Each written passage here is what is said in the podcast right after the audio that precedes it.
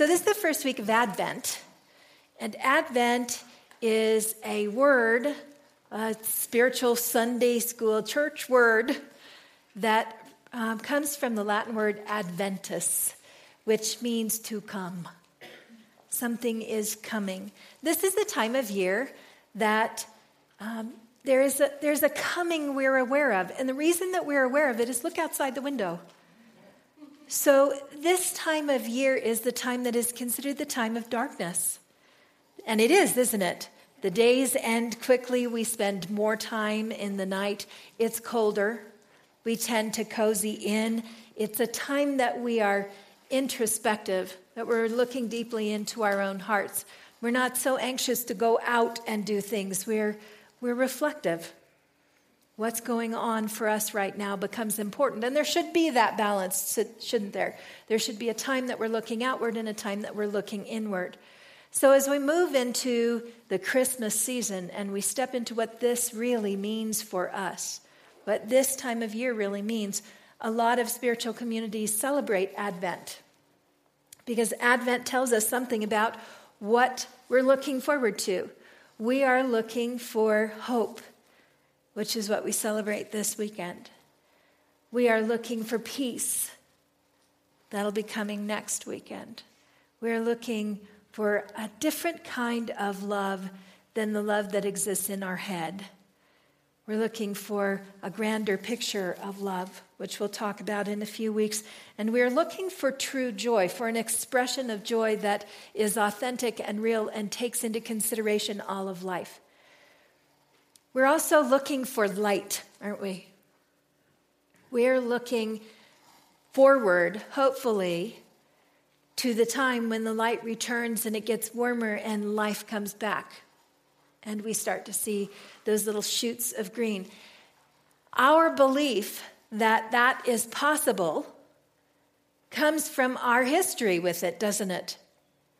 Why do we know that spring will come? Because it came last year, and the year before that, and the year before that, and the year before that. So, anybody here doubting whether spring will come this year? No, we're pretty confident, aren't we? That's how hope works. Hope reflects backwards to evidence the future that's possible. It's, it's a thing that connects our life forward from the past to the present to the future. So, is anyone familiar with the, the um, Greek myth about Pandora? So we'll just do the, the quick little Reader's Digest version is this um, Zeus was really mad at Prometheus and all of mankind because Prometheus stole the fire and gave it to humankind. So he decided he was going to get back at man, and he was going to do that by creating a woman. What is it with these gods? So. There's something about that. So he created a woman and he named her Pandora. And he created her fully grown and ready to go to earth with the understanding that she was to go and uh, create relationship with Prometheus and hopefully marry him. Well, Prometheus was smarter than that and said that's not happening. So, and he warned his brother, Zeus is up to something. But his brother fell in love with Pandora because she was beautiful and irresistible. And he fell in love and he asked her to marry him. So, just before the wedding, Zeus gave Pandora a box. And she said, He said, This is a gift for your wedding. Don't open it. Which didn't work very well. Because when you have something you can't open, all you think about is opening it just a little bit. Just just a little bit. And that's exactly what Pandora did. She opened the box just a little bit. And it pushed itself open, and out flew everything we don't want in the world all the plagues, all the violence, all the harm, lies, and cheating, and hurt all came flying on wings out of the box with such pressure that the box lifted right out of her hands. And as soon as she saw the ugliness that was coming out, she slapped her hands on the top and tried to close it. And when she did, Only one thing was left in the box. But she was afraid to open the box again. She could hear something rattling around in there, but she was afraid to open it because immediately the world was brought into darkness. Immediately, people were suffering. And when she couldn't stand it anymore, she lifted the box very carefully open to see what one final thing could be in there. How many of you, when things are looking really bad, go looking for what could possibly be worse? so she lifted the box, and a bright light came out. What came out, the last thing in the box, was hope. Interesting, isn't it? From that story, we can learn that hope comes after despair. Hope comes after suffering. Hope comes after pain. Hope is the medicine that heals all of those things. So, the first week of Advent is the week that we celebrate the coming of hope. And it's probably just a coincidence that we need it so bad this weekend, isn't it?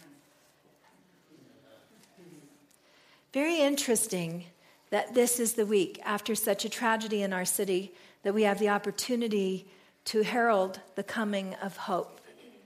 So, where is it coming? Where is hope coming? What's going to happen that we're looking forward to? Well, hope exists in our hearts. We know that. We know that it comes here to us, don't we? But our world is a tough place for capturing hope.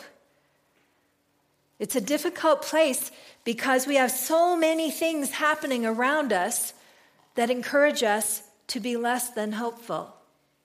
It hasn't been that long since we had a shooting in our community, has it? Only a few weeks. We have shootings for all kinds of reasons in our country, not just for political causes which may or may not have been what this is. But we have shootings in schools. We have shootings in, moving th- in movie theaters. We have shootings going on on the streets downtown. These are real things that have happened. So why bother? If it's that big a problem, why bother to do anything? Hope is the answer to why bother. We watched our little video, and on the video, you got the chance to see, in that very simplified form, the gift of what happens when someone holds hope, holds gratitude, holds a positive light when you're not feeling well. Hope is a contagious being. When we carry it, we send it out. I want to ask you have you been a keeper of hope over the last few days? Think, reflect back. What are the conversations that you've had about what happened here recently? Has your conversation been one that said things will get better? Or one that, that reinforced the idea that this is just what we have to live with? Or worse, one that posed blame. This is them. This is their fault. This is his fault. They should have. Why didn't they? These are questions we have to ask ourselves. Because our coming here every Sunday, we don't come here just because we get to walk out and go, Mom, I went to church on Sunday. we come here because we are striving to be our own Christ light in the world, aren't we? And whether you are Christian or you are Buddhist, uh, Buddhist or you are any other faith, whatever faith it is that you come here as, your Christ consciousness is your inner light. And you can express that in whatever name you choose, as long as you remember that you have an inner light, that you are animated by something holy and sacred and divine that moves you forward in life. And that's what we're here to do. We are here to not only learn about that light, but to be that light in the world. No matter what you think your purpose is, I promise you, the core of it is to be the Christ light in the world. to hold the holy so strongly inside of you that anybody who is struggling can see it, knows that that light exists. And this Christmas journey that we're beginning is the time of year that we remember it's us who are here to express what Christmas is really about. It's us who are here to express, to birth forward our most divine presence on a planet that needs divine presence in a very visceral, tangible way. We are here to be the bringers of hope. And it's not a parade, it's not a play, it's not a, a pretend game. We don't come here just to make believe that we're optimistic. No matter what happened yesterday, I feel great. No. We're here to have those hearts that are broken wide open be beneficial. That in our openness, we'll send more love. That in our openness, we'll believe more deeply in what is possible. And we know that it's possible because every day in our lives we see people heal. Every day in our lives we see people do good. Every day in our lives we overcome something and come to the realization that something that seems so tragic in our history taught us, cultivated us, grew us into who we could be, brought us into a different place. So something different is happening on our planet right now we are challenging all the edges of our being, aren't we? The, both the difficult edges and the beautiful edges. Where will you pay attention? We talked about this last month. We talked about your greatest universal currency being your attention. That where you place your attention is how you pay for your life experience. If you choose to look at everything that's dark, you will find it. If you choose to look for light, you'll find that too. And today you have to look for light to get through something so tragic and difficult. And that's what I want to invite you into. How do you find hope? Hope is possibility. What is the possibility going forward? Is it possible that we can heal ourselves enough that what we saw happen so tragically this weekend in loss of life, in, in violence, can be overcome. Well, if it can't, what are we doing here? Why are we here? What if the possibility is we are here to overcome this? What if that's the great work of this group of people on this planet right now? What if our work is to take on this challenge? So, why do we have so much violence? Why is it happening? How angry are you about anything? How angry are you about politics? How angry are you about the guy that cut you off on the road this morning? How angry are you at your spouse?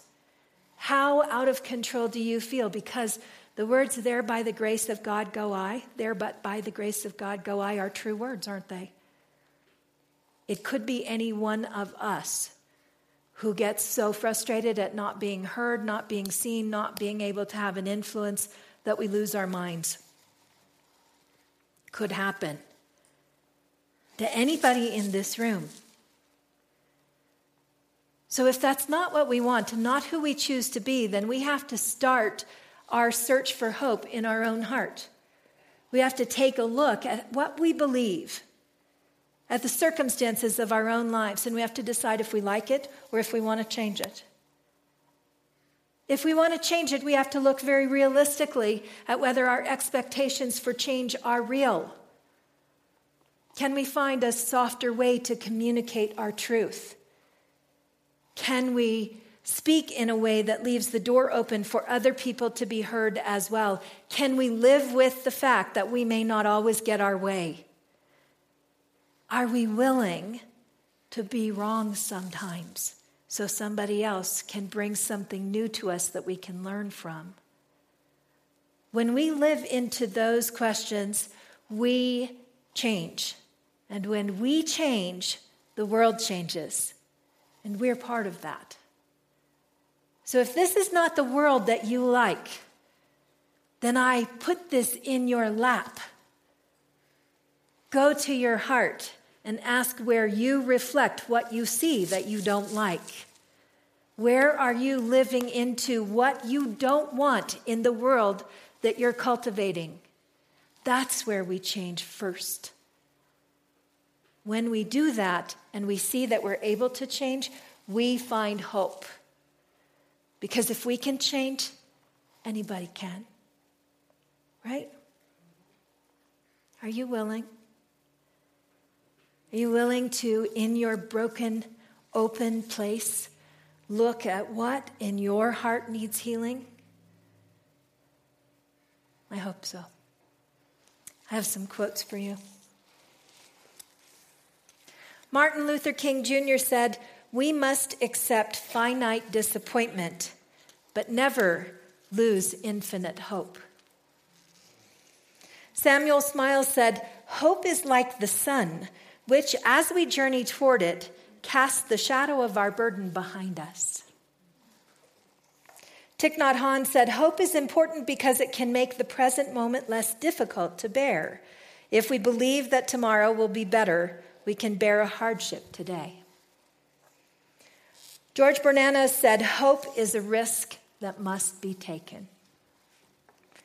And my favorite cowboy, John Wayne, said, Tomorrow hopes that we have learned something from yesterday.